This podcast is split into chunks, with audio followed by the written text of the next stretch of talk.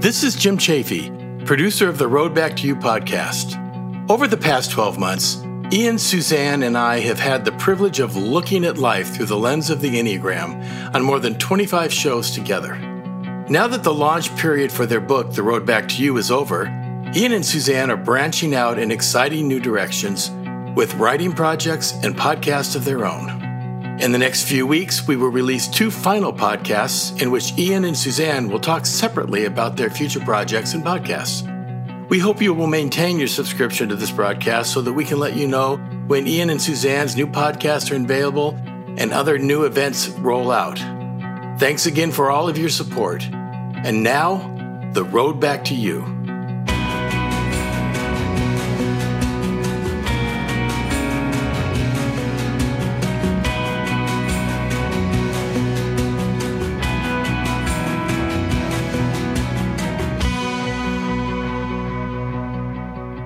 There, and welcome to the road back to you. We are delighted that you're here with us, and I'm delighted to be here with my good friend, my co author, my teacher, Suzanne Stabile. How are you, Suze? I'm good. How about you?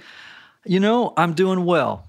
I am doing very, very well. I feel like life is good. I don't, I don't really have anything bad to say today about anything.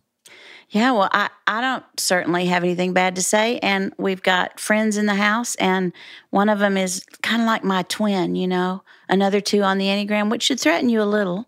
Really? Yeah. Okay. Two twos is four, and you know what that means. Yeah. I do know what that means. Yes, I do. And they are Al and Nita Andrews.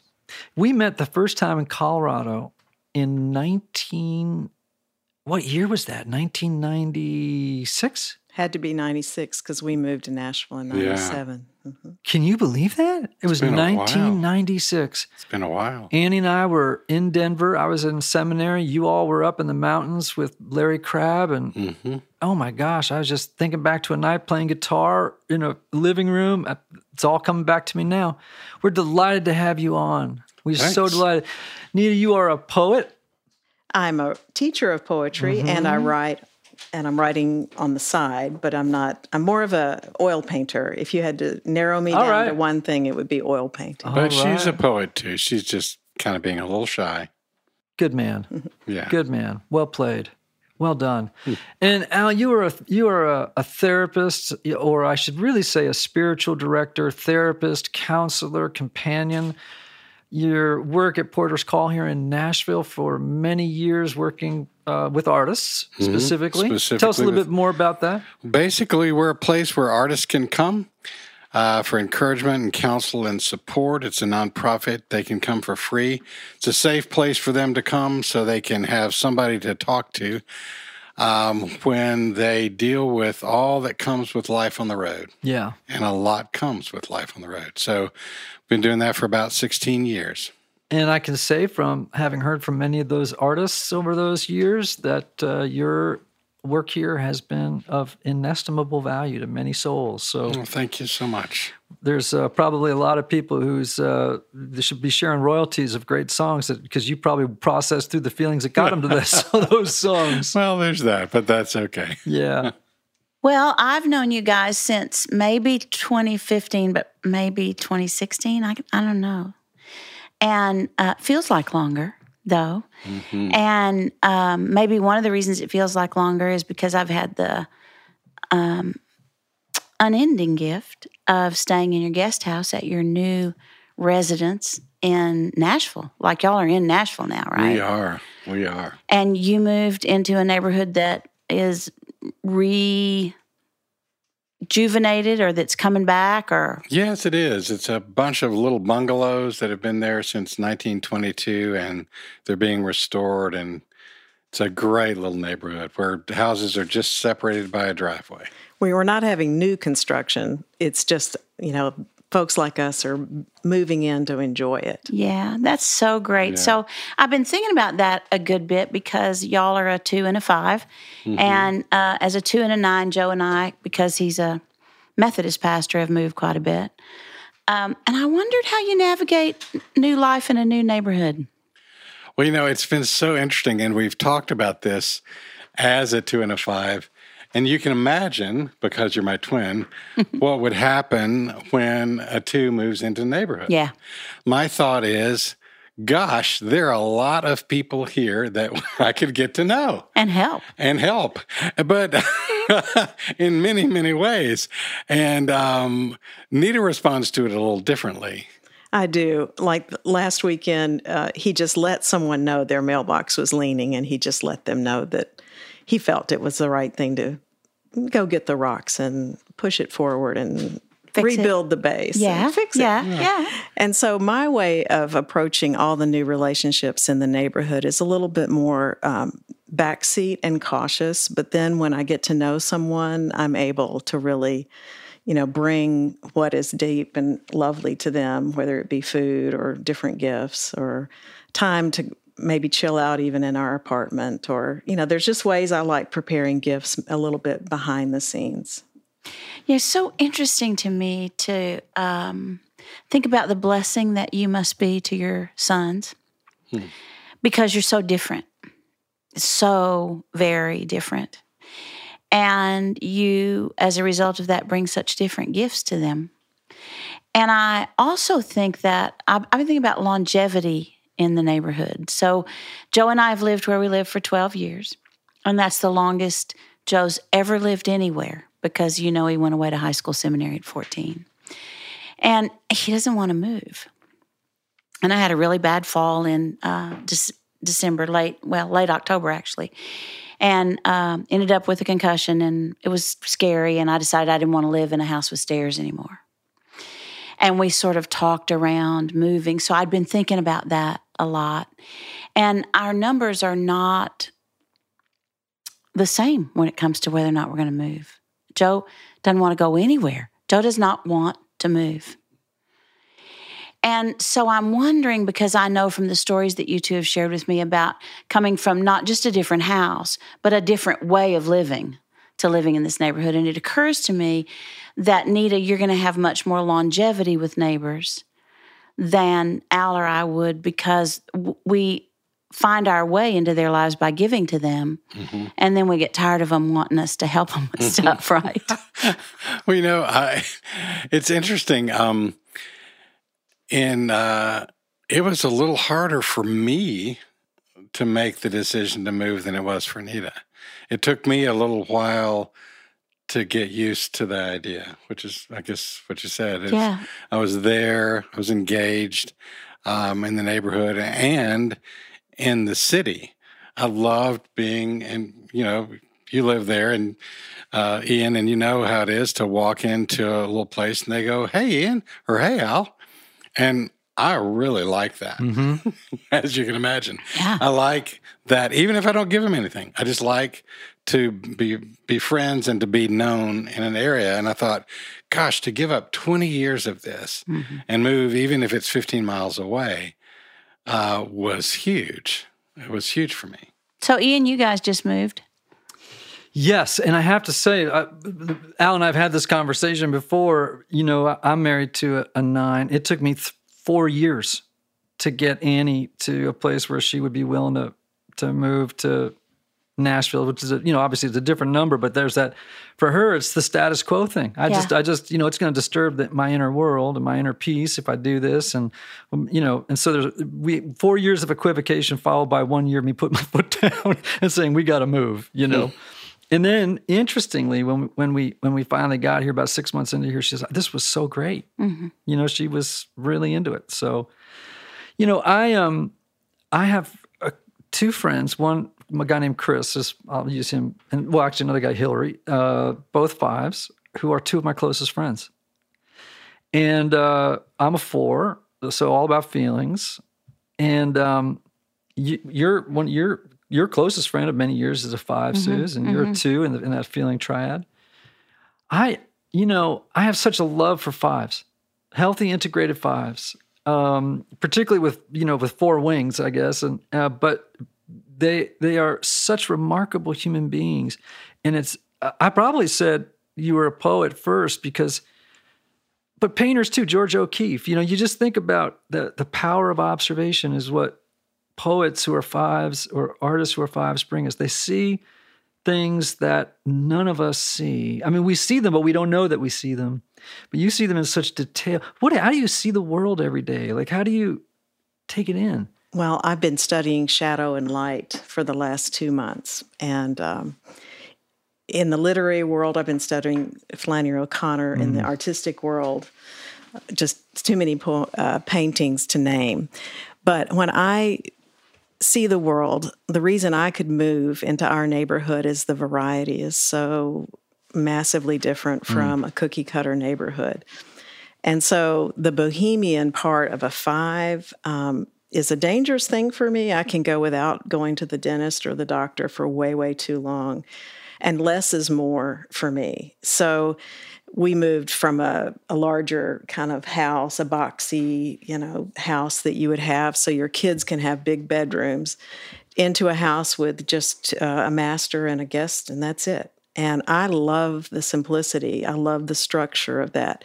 Now, earlier on, before I had studied the Enneagram about 16 years ago, I would have said more is more. So it's been a journey to accept that my psyche works better in small spaces that are very um, diverse. Mm. Diverse color, texture, shape, mm. everything. How would you, I mean, for the sake of our, there are people out there with varying degrees of knowledge of the Enneagram. You're five. Can you just describe the kind of the, some of the motivations? If you had to give a thumbnail sketch of a five. The funniest thing that when I learned about being a five about 15 years ago, um, the first thing that jumped out at me was this one little obscure line about lenses that fives are observers that love lenses. And I had to laugh because I had been the photographer on hundreds of retreats. But the retreat uh, retreatants would never know my name. They would just ask me for the slides at the end of the retreat. And I would always wear glasses, whether I needed them or not. And I would always have uh, one shield between me and the world because uh, fives are very cloaked and they hide and they are private, private people. So, uh, one of the things that's hard for me is when, uh, like, Al gave me a 40th birthday party, and it was a room full of people, and I loved all of those people but fives keep compartmentalizing mm-hmm. their different aspects of their social circles. And i didn't know like would this friend that loves me for my poetry enjoy the friend that i paint beside? Or would this friend that you know enjoys this part of me? They they all were in one room and i just was swamped with i can't be enough for this and fives have uh, almost a time ticker running on energy. Mm. I can wake up in the morning, uh, and finally, Al and I have learned to take two cars to some events occasionally. Yeah. But like if it was the Super Bowl Sunday and I was going to be at church and a Super Bowl party and something else, on the third thing, I'll just know I probably will need to head out a little early and re- my batteries are just depleted mm. with hmm. being social. It's just it just happens. Yeah. Wow. Can I just do a really geeky question? Okay. Because uh, I just saw this exhibition at the at the Museum of Modern Art. Agnes Martin. Yes. Mm-hmm. I knew a five would love Agnes Martin. yes. well, the writing of Agnes Martin.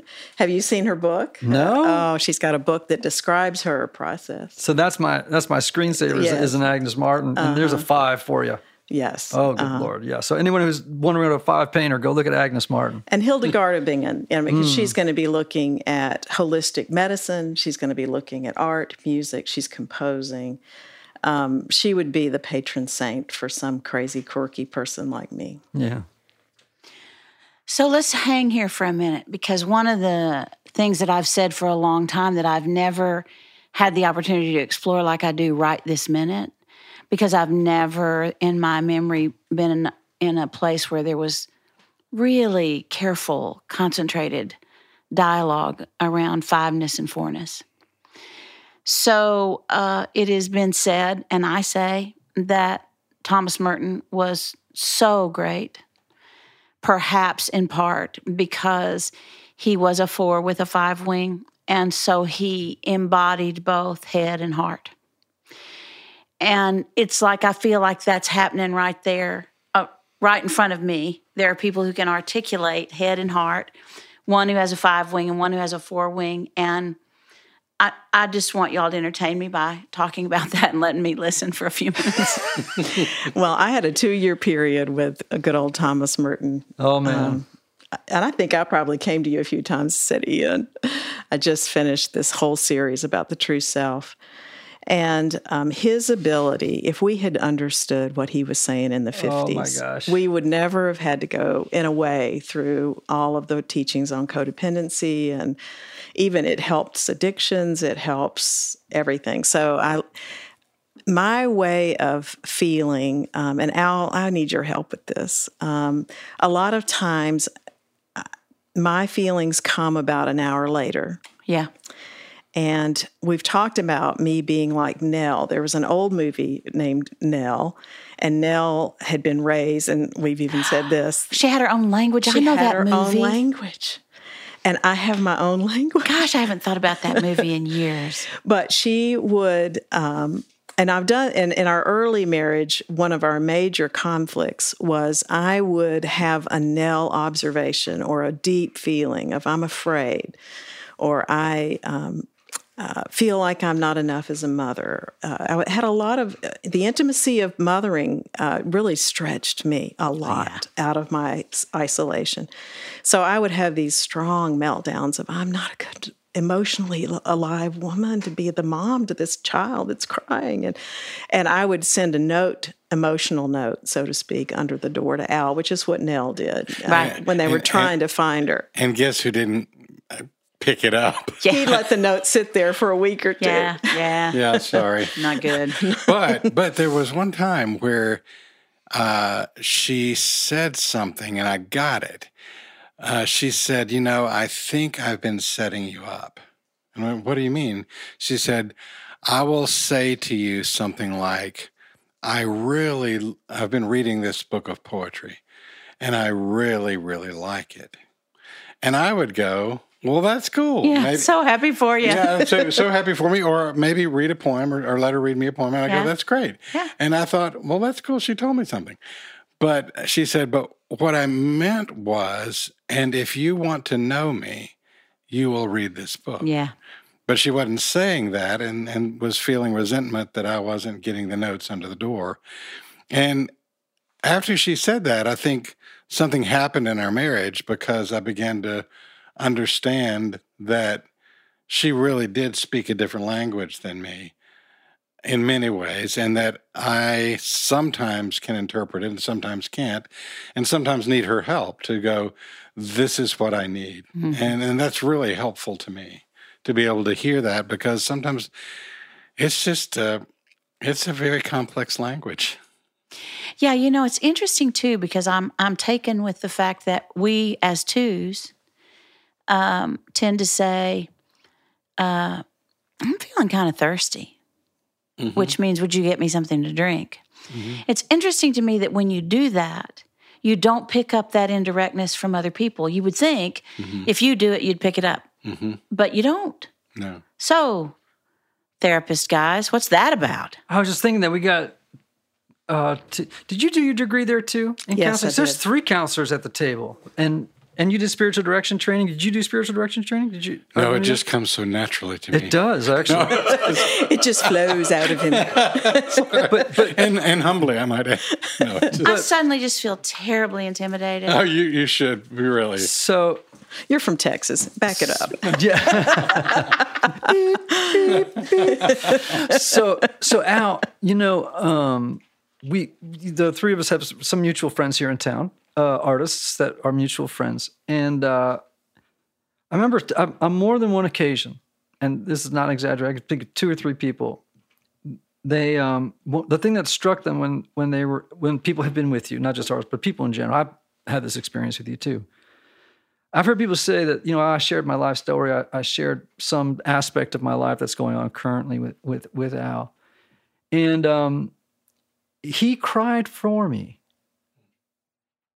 And I, I, I can remember at least two conversations where people said, you know, I shared my story, and I he I, I mean he cried for me, tears that I'd never cried for that experience growing up, and to see it mirrored to me that way, they said, you know, it's like so powerful. Um, we know that you know twos that need to be needed, the the givers, the helpers. Sometimes that we we we talk about how twos have other people's feelings, and in a weird way, you know, we we tend to think of that as being a negative. I think some people interpret that as always being negative. You know what I mean? Like having other people's feelings, you know, while denying or not acknowledging your own. And yet there it is as a gift. That I mean, those people were transformed because what you you you, you were showing them that their pain is real. That's like serious mirroring stuff. I, don't know how to say that as a question, except as an observation. But tell me about how that how that's worked its way into the of your ministry, your life. I have it. You can say it, and then I'll see if I can add to it. That's great. I am right on this, aren't I? You're right. And you see the tears in my eyes because I brought the poem that describes us. Oh, good. Oh, so perfect. you'll you'll get a feel for for Let's what do it. goes on. I remember the first day how I looked down hoping you wouldn't see me. And when I glanced up, I saw your smile shining like a soft light from deep inside you. I'm listening, you encourage us. Come on, join our conversation. Let us hear your neon certainties, thorny doubts, tangled angers. But for weeks I hid inside. I read and reread your notes praising my writing, and you whispered, We need you and your stories and questions that, like a fresh path, will take us to new vistas. Slowly, your faith grew into my courage. And for you, instead of handing you a note or an apple or flowers, I raised my hand. I carry your smile and faith inside like I carry my dog's face, my sister's laugh, creamy melodies, the softness of sunrise, steady blessings of stars. Autumn smell of gingerbread, the security of a sweater on a chilly day. So, Ian, when you're describing, that's an ode to teachers by Pat Mora. When you're describing that Al sits in an office and someone shares a horrific story, I mean, he is the miner that reaches down into the depth of the mine and pulls out the gold. Hmm. And some people have said they, they're ambushed by that much love. But his two-ness has been healthy for a long, long time. yes. We yeah. we actually last night said, "Do you remember when it was so gross?" yeah. Well, We're yeah. trying to figure it out. Well, I mean, first of all, thank you, Ian. Those are very kind words, and they they go really deep. Um, prob I, I'm I'm I would say I'm a late bloomer when it comes to the Enneagram. I watched Nita read and this and and talk about it, and I just couldn't get it. And everybody was saying, "Oh, you're a three, you're a two, what?" And I was taking the test. I, I just wasn't getting it. And I, it wasn't that long ago when I went to the the seminar on. I can't remember the one it was. it was Boot boot camp. camp. Boot camp, and um, I was confused about my number. And uh, Suzanne said, "Well, think about who you were when you were 20." And it was boom, There it is. full on, full on two, where I needed to be liked, I needed to be needed, I needed to be helpful all of the time, and I resented most everyone in my life. Um, but And they you were- almost but- had to be single but to have enough time but to they do would it. never. Yeah, that- Well, there's that, um, and they would never have known that that resentment. Oh, and, no. and neither did I at many levels. But um, I was confused because, you know, forty years later, um, whereas um, I did fix my neighbor's mailbox, Of course. um, but uh, it came from a different place. Mhm. And the place it came w- from was um, I really want to meet our neighbors. hmm And I met one of our neighbors, and she was a lot of fun. She came over to the house, and when and she was single, and her mailbox was leaning. It had been leaning forever. And I saw her outside, and I said, "Here's the deal. I'm a little OCD, and I just can't stand leaning things. Would you mind if I fix that?" And she was, oh, "Oh, I was." I wanted it to be fixed for years, and it took me five minutes. And I sent her this ridiculous invoice, and we There had a you great go. time. And and I didn't that time, and I, I'll, I'll, I'll cover it by that time.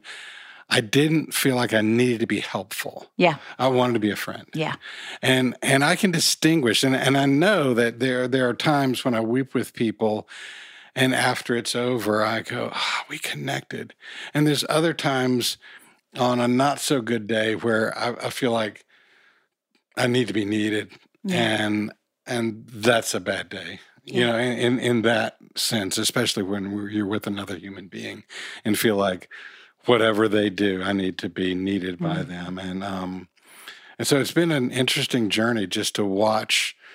Like the other day, uh, I went to get us some uh, little daffodils for our yard, and I got home, and I had this really two thought, and that is, it was this little uh, little uh, uh, container of about Mm-hmm. six daffodils. I thought, oh, that neighbor and that their neighbor and that neighbor needs Yeah. that. Yeah. Yeah. And I almost went to get them at Lowe's, which would have been an hour. And I went, you know, I don't think they do need them. And um, I felt like, oh, I think I made a good a, a good decision. Yeah. You know, to go. I love my neighbors, and yet I think if I did that, something else would have been taken away from our family and our day, and they could use those daffodils, but it wasn't necessary for me to be needed or liked in that moment. Does that make sense? It does, of course, to me. And it's so interesting to watch myself because it's how we think. hmm It's not a it's it's um it's not like there's virtue in it. We're we're not even trying to be Yeah. generous or virtuous. It's just how we think. And I so I have to spend my time thinking they don't want my help. They don't need my help. They don't need me to get their daffodils. They don't they don't need that from me. And then I find out who I am when people don't need me, hmm which ups my game and what I have to give when people do. Yeah. Well put. And we have this give and take where if he's done three responses, I mean, he he was already responded relationally to 10 things before noon. Yeah. And I would have like maybe one a day. Yeah. So we have a give and take where, you know, he'll say, um, I'm about to write the fourth letter back. And it's going to look like, in a way, you don't even live here. Yeah. Yeah. you know, Yeah. you're not, you're absent again. And if I write the fourth one, I'll, I'll be writing it by, by 6 p.m. Would you like to get in the conversation? Which is why I love this poem because it says, join this conversation. And Yeah. fives are always, um, I think, very interesting, complex, divergent. I, I took a test once that said I was equally convergent thinking and divergent thinking. I'll think about anything. Right. You know, just give it to me. I'll learn it and study it and have fun. But I don't realize that the neighbor hasn't been responded to. Yeah. Yeah. Yeah. You know, um, I have a question for you, Nita, uh, about fives. You know, we we use the word energy and resources a lot. That you know, we have limited resources, inner resources. You know, um, just so much stamina. But what I don't understand entirely is, you know, those are kind of hackneyed words. You know, they're kind of what is the quality? You know, it's not necessarily. It may, maybe partly physical energy, right? But but what is the qual? What is it? What is that energy? What is that resource that that uh, fives are concerned about conserving and or retaining? What? So what? What is the, what is it? You know? I think it's conserving confusion, if that makes any sense. I have to turn off the news right now because my brain wants to make sense of an irrational world. And I will stare at it too long, studying for the thread of rationality that I can't find. And I won't find it. And so um, I, I think that it's conserving. Um, it, it's conserving my story for only the dearest of people. Mm-hmm. Uh, I don't give my story to many people. Um, it's conserving my privacy, maybe. Um, Al, do you have any thoughts? What am I conserving? I think some of it is conserving energy. Um, yeah, conserving energy. You have so much energy in the world of people um, that you know that sometimes you just need to pull apart to regroup. I remember when the boys were little um, and you were with them all the time, Saturday mornings, we got got into this routine where you know they would wake up this unbelievably ridiculous hour, six five thirty, and go, "We're Jumping on our bed and- We're up," and um, sometimes Nina and I had an agreement that I would load them into the car. We'd drive to Nashville to go to Pancake Pantry, which is where everyone needs to go, and I would say to her, "We'll be back at noon." hmm and she could go to her art studio by herself Mm-hmm. and began to rebuild um, her energy and her the things that she'd conserved. And the boys and I would go to Dragon Park, and then we'd go to Home Depot to make the craft of the day, Mm-hmm. and then we go hiking, and we'd be back at noon. And she was a new person. Yeah. It was like she'd plugged in a battery pack, and um, I've begun to learn from her. Uh, we, Learn from her. learn from her. Actually, what we we've kind of done, we've you know, uh, she will sometimes say to me, um, "You know what? You need to go to a monastery and be quiet for four days hmm because you're busy, you're helping, you're doing these things." And so we watch for each other. She'll go, "You need to go be quiet." And then I, I'll, so she invites me to silence and introspection. And I, in turn, go, You've been uh, painting for four days by yourself in the basement. It might be good to come up. And I think we need to have some Air. Air. air, a light, little things Yeah, like that. yeah. But it, um, I think we need to go out to eat with someone Yeah. or let's go to the movies together with a group of people. Yeah, yeah. And so I feel like I think we started out not knowing anything about this and kind of you know how it is when you get married you you think that you're living the right way and if if the other person got with the program they would be happy to Right. Right. which doesn't go for big but it was a good thought Sure. at the beginning If only everybody didn't have it. no and I think we would have thought we were similar, which is, I Yeah. mean, it took Yeah. the, the intricacies and the complexities of the Enneagram to point to me that there was a lot of growth that I needed and wanted. I was craving it. You can't imagine when I when I found it. I was I was Yeah, crazy. Because it loved explains so It much. explains so. So, um, you know, Ian, sometimes you do this tricky thing where I ask a question I'm just dying to hear the answer to, and you just ask somebody else a question.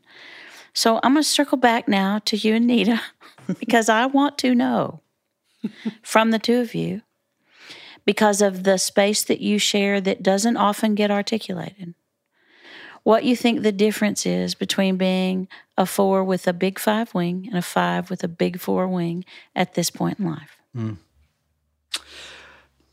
Do you want to go first? I can. Go ahead. Um, I think knowledge, unfortunately, um, it. I could call it the muse and try to hide behind that, but I don't think my repentance would be Yeah, the muse. that sounds good. It sounds better. does. But um, I just got a commission where I'll do 25 panels and um, I need to paint on the backside of glass. Well, I could, I think I probably did disappear studying the methodology for how you draw the oil paint on the glass. And it's such, uh, when I, and when I think of the fours, I have s- several friends that are very uh, knowledgeable about the Enneagram and they are fours. Their, um, their bandwidth is on I'm not understood and uh, I'm alone, and their intensity is about feelings, and my intensity is about knowledge. I don't know if that's a fair description for you, Ian, maybe in your earlier days, but I don't. You don't hit me that hard with emotions because I'm detached. right. So you hit me with the lure of would you learn how to paint on glass? And the siren song has me hooked in and I'm gone before I even know I've left. That's fascinating. You know what? Can I make, just observe something? Can I, I, when you were reading the poem just now, it may sound like histrionic language, but I really mean there's a Eucharistic quality to that, right? There's um because it, it was a sacrifice for you, right? And that I, that was a very five four thing going on there because you brought your I, there was no defending against what you were doing If I covered my heart, you were getting me with your head. If I cover my head, you were getting at my heart because you have access to both of those planes going on at the same time. It's a very powerful thing. And so there you were, a five. We're speaking to eventually a lot of people. And you read that poem, and it was full of emotion. I mean, it, you don't have to be in the room to know that, you know you were deeply moved. That's the power, I think, of that five with four. You leave people defenseless because you, you just can't cover up both your head and your heart at the same time. If you do, then, you know, you, you're just going to get in, you know, I mean, and that's all there is to it. And I think also, then, I think, and this is true of fours and fives, it scares people. Fours feelings scare people. Our our okayness with depression, depression or, or melancholy. Mm-hmm. Now, this was much more true of me as a younger man than now, but the willingness to go there is spooky to people. When you were doing that, I just felt as a force so much connection. I mean, the room, just every particle in the room charges in the most beautiful, beautiful way. I'm sure for you guys too, mm-hmm. but it's like my, my attention, everything in me goes like that. You know. You know what happens though? The, the room charges for me for other people. Oh, wow. The listeners? yes, like or or for whoever for whoever for whom the room charges. Mm. It's like when it comes to I, am gonna I, I don't know if this is right, but I, I think it might be. When it comes to artistic feeling, I have to um, I have to get the benefit of not of that. I can't get that. Is that true for you? Oh. Yes, because I, I, as you're talking, I think of I did feel it as she was reading it, and then the second thought was, I wonder who else we can read this to. oh, is that what you were saying? Yes. In other words, I'm it's like you know, yeah, I I'd love to read this to other people. Exactly, It'd be so helpful. Yeah. oh, you know, that's so fascinating. This is really helpful because and mine and, and was not, Eucharist yes. with only Al. I mean, I was basically saying Al reached down as okay. the teacher. Is that what you were talking you know? about, but, Yeah. Well, yeah. but and Ian just just got right in there and got Jesus.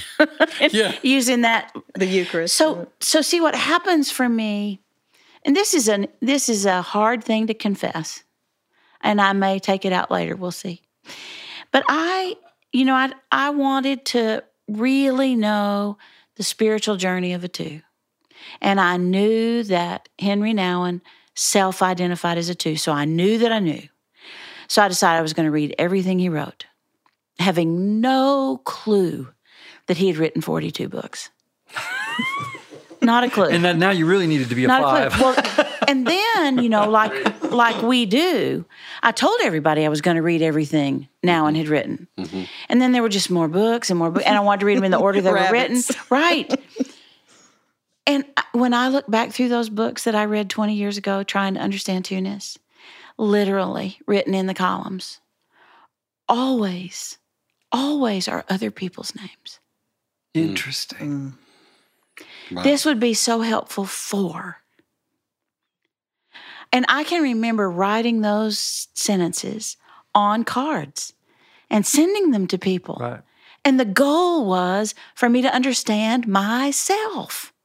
And now I do, but I didn't then. Hmm. Yeah. And and you know, what I was experiencing, right, was you guys actually disappeared. Yeah. Just in this moment. Right now, for those you don't know, we're sitting at a big table. We're at all of our own size um, uh, fours are so uh, attuned and responsive to beauty, to artistic beauty and aesthetics, right? And the emotion, the particular resonance of emotion there, not feeling, but emotion, you know, I just went, and in that moment, if I could paint a line, and, you know, we're not super pals, you know, or anything we're friends, but we might as well um, there's a level of connection that happens. And it's not self interested necessarily. It's not, oh, I need to have this feeling. It's not me dragging back. It's actually um, this feeling I have inside of understood.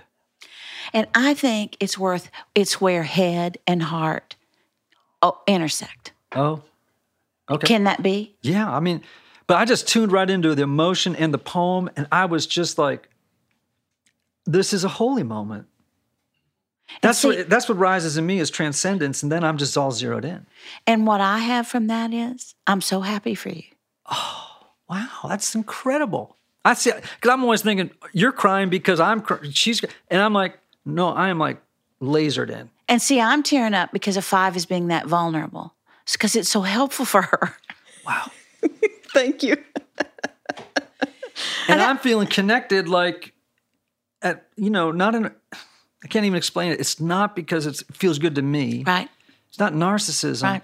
It's holy. That's all I know. I saw something on CNN yesterday that applies to this. They were saying uh, it was a thing about why do people quote movies? You know, make my day or whatever. They, it was getting ready for the Academy Awards, and so they were talking about quotes and the, the big quotes we all know. And uh, they said the guy, the psychologist that was interviewed, said most people quote movies because they're trying to troll the room to see if there's any other nerd, four or five, that will pick up that you know little bit of That's of right. content and I'll be understood. That's fascinating. I you know I channeled through Cinema Paradiso. Did you? Oh, I channeled my understanding of life through Nell. Did you?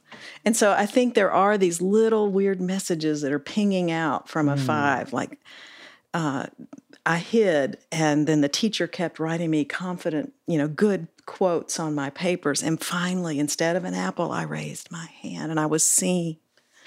That's the ping that that bid for connection that is so hard for a five. It's so hard for a five. So I, I want to chime in here. I, I- feel like I'm somewhere in between. Of course you are. Um, what do you mean? Why would I be someone? Well, because you're married to her. oh, there's that.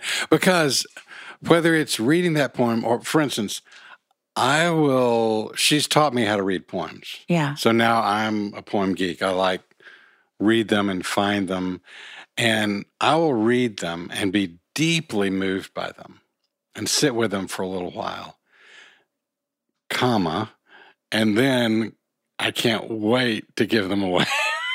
to, you know, I do know, but my question for you is would you be that deeply moved by the same poem poem given to you by someone you're not in love with? hmm. Not in the moment. Yeah. not in the moment, but but I have been given poems or have read my own Yeah. um, that have like taken me down. But the comma is that I always think of where this needs to go next. Yes. How do I pass it on? How do I give it away? Yeah. How do I give it away? How do I give it away? And my my question is, did you did you two arrive on the planet knowing how to hold it for yourself? See, it's so the four the interesting. the, the four and yeah, the five? yeah, yeah. Because it's so interesting, Ian, that you say it's not in a selfish way. Like you're def- you're defending. Well, because I've been accused before of being a narcissist. Exactly. Who's all about his feelings. And that's not, I just go along with it as a joke, but sometimes, you know, but it's actually not, and it, can it be true? Yes. You know, if I'm in a bad space, sure, it can, I can devolve into narcissism and, you know, all that kooky, weird stuff. But at my age, a better percentage of the time, not all, you know, but it's really not narcissism it's transcendence and and i don't know how to explain it except unless i write a book or a song because i don't actually know how to explain the feeling unless i can try and give it to you that feeling But it's like I, I I I don't think we as twos. I I as a two. I have no idea about you. Well, we'll find out. I as a two almost can't receive anything as if it's for me. Mm. And if it seems to be for me, then it very quickly becomes for me so that I can be for somebody else. It's never, I don't know how to hold anything oh i see what you're saying for me.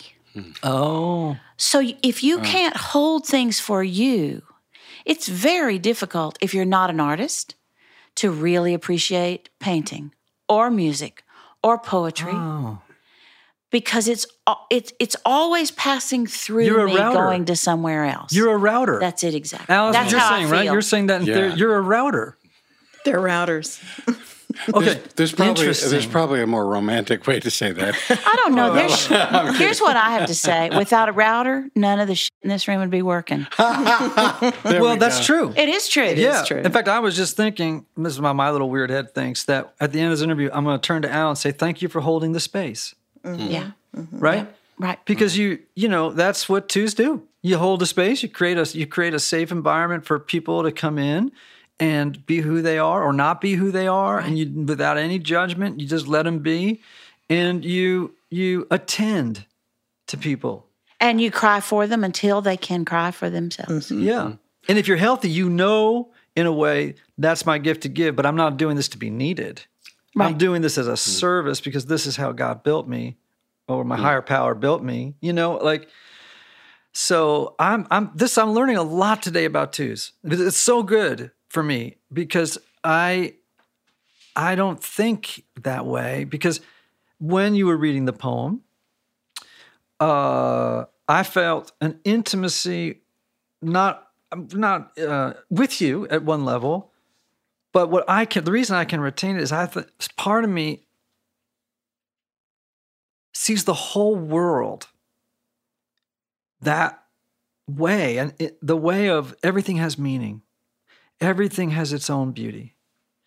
Everything is charged with, you know, Hopkins, you know, the, the grandeur grandeur, of God. of God.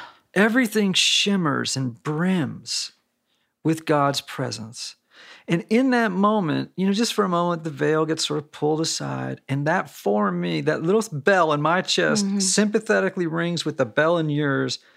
And I don't feel lost in my feelings anymore. I don't feel alone. I don't feel like the kid, you know, I, I you know, I've said this before, you know, I was the kid uh, looking back on, I should have gone to Hogwarts. Mm-hmm. You know, I was in a family, no one else was a four, you know, and kids just didn't get it, you know? And so when that happens, I go, the world really is full of meaning. Well, the thing that I think we got to really be sure we point out is that those people who are walking around the world thinking that fives are just in their heads and that they're bereft somehow Right. of any kind of intense emotion need to just back up. Mm-hmm. Because because you, you, Nita, you just lived that out in a way that we could have never talked about in a way that would have taught that. But I'm going to make another confession, and we might take it out. Well, I'm a priest. If you want, It's I, I can do absolution. I'm telling right you, now. I've it, I I need to be really careful. I've been up a long time, but here here's what I think is so important for me to say. I thought you wrote the poem for Al, and at the end, when I heard that it was written by somebody else in a different context, I thought, man, that's too bad. I thought it too. I thought it a minute ago when he was saying that. I thought, you have no idea how different it would be if it had been written by me. And would I dare do that? Probably not. And that's um And that's, you're right. You're exactly right. Can I inter- can I interject? Maybe this is me just thrusting meaning onto stuff, but I think with a great piece of art like that, well, I mean, Yo-Yo Ma doesn't write, you know, Sibelius, you know, but in that moment, it's his. I can say that because That's his I- voice. it was a, it was an audience of one. It was it- Yeah. you know, I read it twice on the way and was insecure about it, and I said, you know, you've done this for me, so I, I, I and we're a two and a five, and if anything describes this, this is you reaching down to find me. So I, when you say it's not yours, It's mine, but it's, it's, yours. It's the- I, I get I get the attribution is necessary, Mm-hmm. but it was as much yours, and and that that poet would have been rem, really have felt like they had done their job Mm-hmm. because they had written something you appropriated True. and gave away Mm-hmm. again. And I don't want to be dishonoring of any of the things that you just said in in any way. I, I don't want to be dis, but I am so relational. I, I'm so relational, and I know them, and I don't know this person.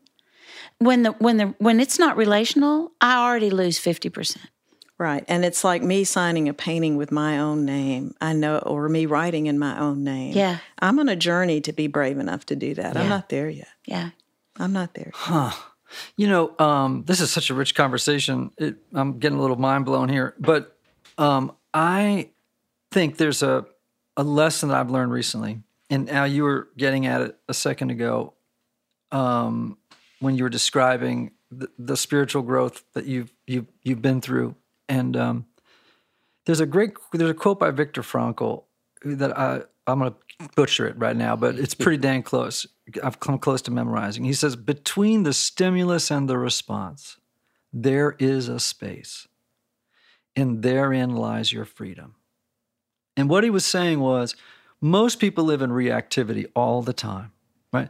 We're just we're on autopilot. We're just banging guardrail to guardrail through life if we don't have self awareness. And so the space between the stimulus and the the the the, the response to anything that comes at us in life is teeny. It's like a little crack in the sidewalk. We just step right over it, right? So we're just reacting to everything, right? And what he's saying is that when you grow in self awareness, and this is what the Enneagram helps us do self knowledge to lead to self awareness, self observation, which you all are, as a five, are just brilliant at, right? It opens the space. It opens that space between the stimulus and the response. So my wife gets mad at me. I don't just jump over the crack in reactivity and yell back. With self awareness of my number and some meditation, the space gets larger. I can stand in the space now and I have freedom to choose the response differently and that's my new freedom is i'm in that space i got new freedom now to choose a different way and you as a two you know doing that thing you got enough self-awareness to go what's my motive here? What am i doing? That's because you've done some work and you the space is open between mm-hmm. the stimulus of the mailbox and the response. You, you know what i mean? And mm-hmm. same with five sues i've seen you do it. This is to me such the gift of the enneagram. And I, have an um, a new thing, another new thing to put on the table, and that is that I kind of believe that that space is the present moment. Yeah. And I think everything else is past or future, or past, present, future. That fast, past, present, future. Mm-hmm. I, I, I think we spend. I think we write about the present moment, we talk about the present moment, we sing about the present moment, and nobody spends any time. People read there. a lot of books about the present moment, I'll tell you that. I know, and they sold a lot. Oof.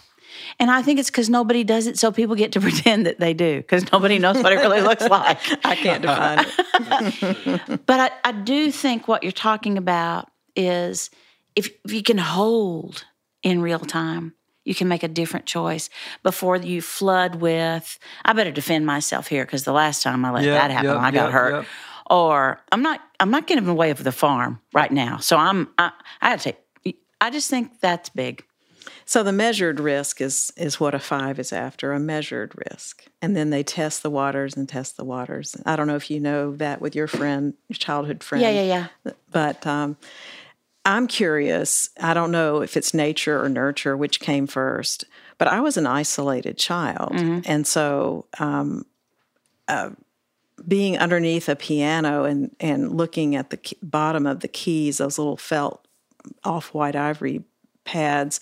My first painting uh, 25 years later was of the underside of a piano, and I didn't even have the memory that I lived underneath it with a lamp and a book underneath a piano with a sheet over the piano. That was my little fort for my fiveness. So I was already holding space for things and dragging them under my piano, so to speak, and just f- almost like the totem that they talk about with a five. I had my totems mm-hmm. in there. And I don't know if I'd been in a healthy family without alcoholism rampant and screaming. I don't know if maybe I would have come out and been closer to a four or a three or a two. Um, the thing that's so fascinating to me, in, also in our conversation, is that um, your wing is so important. You know, I'm having a real hard time leaving Ian with a five wing and you with a four wing. I'm sorry and glad at the same time. But I, I, my friend does not have much of a four wing, and she's 10 years older than I am, so she's 75. She's very, very, very different from you because she's so so five with not much wing either way. And my mom was a five, but she had a six wing and not much of a four wing either. And I, um, I don't want to overplay wings because I think people do that too easily. But mm-hmm. I just mm-hmm. think we happen to be in a space right this minute in real time where the reality of of this space that they share, Al and I can say that they share, is quite something to look at. Because you use poetic language when most fives use technical language. And you share when most fives present information. That's right. Hmm. And I, that's just not ordinary. If Al weren't in the room, I would be 100% more technical. And is it because you feel safe because he's here? Yeah, he's holding the space. I can feel the the space. space. It's like a bowl. You know, you just get. Well, I'm it's a little invisible upset that you're getting all the credit for holding the space because I'm not sure That's why I was invited. to hold space. He's really good at it. He's a spiritual docent. Are you an introvert or an extrovert? You know, um, I believe I'm transforming into an introvert. If you would have asked me in my 20s, are you an extrovert? I was. I was everywhere all the time, anytime there's a group. And now I'll I'll be a little more like Nita. I go, you know, I've I've had enough mm-hmm. people. We've been out two nights. I can't do it again. Mm-hmm. And I'm now, whereas I enjoy meeting people for coffee, I really do, or going out to eat. I would, I would really enjoy being by myself for a few days mm-hmm. and get a lot of energy from that now. And that's new. Um, so somewhere in between, but I think moving, I do well in the, you know, in the public sphere and talking right. and Sure, sure. conversing, but um, I find myself, and you can back this up, Nita, or not, more and more um, needing to be energized by silence in my own space. Me too. You think it's because we're tired? Yes, I, I think it's because we're tired, and and to give us a little bit of credit, I think because it gives us um, something better to do when we come out of it, Mm-hmm. and and more thoughtful. Um, because I think in my in my rampant two-ness in my 20s um, I had no inner world. Um, and if you were to go back and say, "Tell me about Al," people would say, "We really liked him a lot." Oh, yeah. He was always there, morning, noon, and night. Um, and then if you would have pressed them, "Do you know him?" Um, if you, and they would probably say, uh, "Not really." Mm-hmm. Um, but we know about him. We like him uh, a whole lot, but Mm-hmm. we we don't know him. Yeah.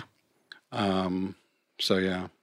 This is an amazingly rich conversation, and I hate to tell everybody out there, but I think it may go on for several. Could go on for several more hours after we, after we tune out here. But but I'm I just feel like this was just a, a remarkable time. I, I actually wasn't thinking, hey, I'm doing a podcast right now. I must think I'm having a conversation with a couple of friends. And I just happen to be doing it through headphones. Yeah. But We can hear one um, another really well. yeah. you know, um, one of the things I think is so impoverished about the, uh, the the faith tradition that we share, you know, the spiritual world in which we we we tend to swim is we, it's so disembodied, right? You know, Right. we, and you know the uh, the Buddhists have so much stuff going on is better explained than what they oftentimes explain things so much better about the gospel than we do, you know, and one of those things is that the bowing to one another, you know, and that idea that you know the the the God, the divine in me recognizes in this moment the divine in you, that mm-hmm. spark in me, right? and so there's a bow. They're actually not bowing. It's not. They're actually bowing to the spark of the divine spark in the other, Right. Which is a beautiful thing to do. You're reminding them at the same. It's fantastic, and I just feel like bowing. I know this. I don't want to sound all gushy weird here, but I do. That's the feeling I have. Is Yeah. I feel like bowing to you guys and thanking you for being here, and I really, I really, I really mean that. Boy, I do too. I learned a ton. Well, um, the feeling's quite mutual because um, for someone who's kind of new at this, and I keep saying that, but it's true, um, the way you all have introduced it to me made it very accessible um, and and not as scary for me to enter into it and to understand it and to embrace it rather than kind of back off from it. Um, I remember one thing you said, Suzanne, in a seminar you, you talked about. um, twos are thinking repressed. And I, at first, I was really offended. Yeah. but then You folded your arms. yeah, probably. I'm sure I did because I didn't know. But then, really quickly, uh, you gathered a group of people, ones, two, three, four, five, and asked them to sit in a row. hmm And um, I thought, oh, I'm so thankful that I wasn't asked to be in that row. And then I thought, because I don't think I could think quickly. Yeah. And I went, oh my gosh, she's right. Yeah. And the other day, um, I sat down and read a whole book in two days, and I thought I need to call Suzanne. Did you finish? Yes, I finished because Was it a memoir? Uh, no, yes, it actually it was. It was a small memoir, but what I what I remembered from our time is that twos, because they're thinking repressed, often don't finish right. books. And so I just want to bow to you all uh, in in making this accessible to someone like me.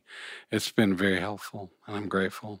Well, you know, in terms of being thinking repressed, we think all the time. It's just that we think about relationships all Oh, the time. that. there's that. it's not that we can't think. Oh, I know. Yeah, yeah, It's yeah. higher thinking. Yes. What can we say? And as for me, I need to just do the dishes. I'm doing well. repressed. Just Yeah, do the dishes. do the dishes. Be at one with the dish. Be it one with the dish. Well, what a great, great time we've Yeah. had. We'll, we will revisit this. If y'all will come back, we would love Oh, it. we would love We to. would love to. We'd love to. Thank And to all of you out there who've been blessed with Al and Nita's presence, thank you for being with us. And Jim Chaffee, our producer, and Brad Bass, our engineer. Thank you to you guys. And peace and grace to all of you. See you next time. Actually, not see you. Talk to you next time. Right. Bye now. You've been listening to The Road Back to You, looking at life through the lens of the Enneagram. Produced by Jim Chaffee and engineered by Brad Bass. Our theme music is provided by the band Waterdeep from their album Moment, written by Lori Chaffer. Please visit our website, www.theroadbacktoyou.com, for news, more podcasts, and information on our public appearances around the country. And you can order our book, The Road Back to You An Enneagram Journey to Self Discovery, at Amazon.com and BarnesandNoble.com.